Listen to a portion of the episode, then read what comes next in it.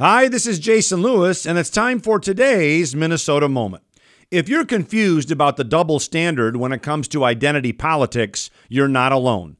Joe Biden apologizes for his inappropriate touching and then announces his campaign by calling the president a bigot. Ilhan Omar can say the most hateful things about the United States, but God Bless America gets banned at sporting events. Judge Brett Kavanaugh's reputation is ruined, and yet the lieutenant governor of Virginia is still in office. And Covington high schoolers get trashed while Jussie Smollett's a hero. Which is why this isn't really about intersectional feminism, monuments from America's imperfect past, or the privilege of wealth and power.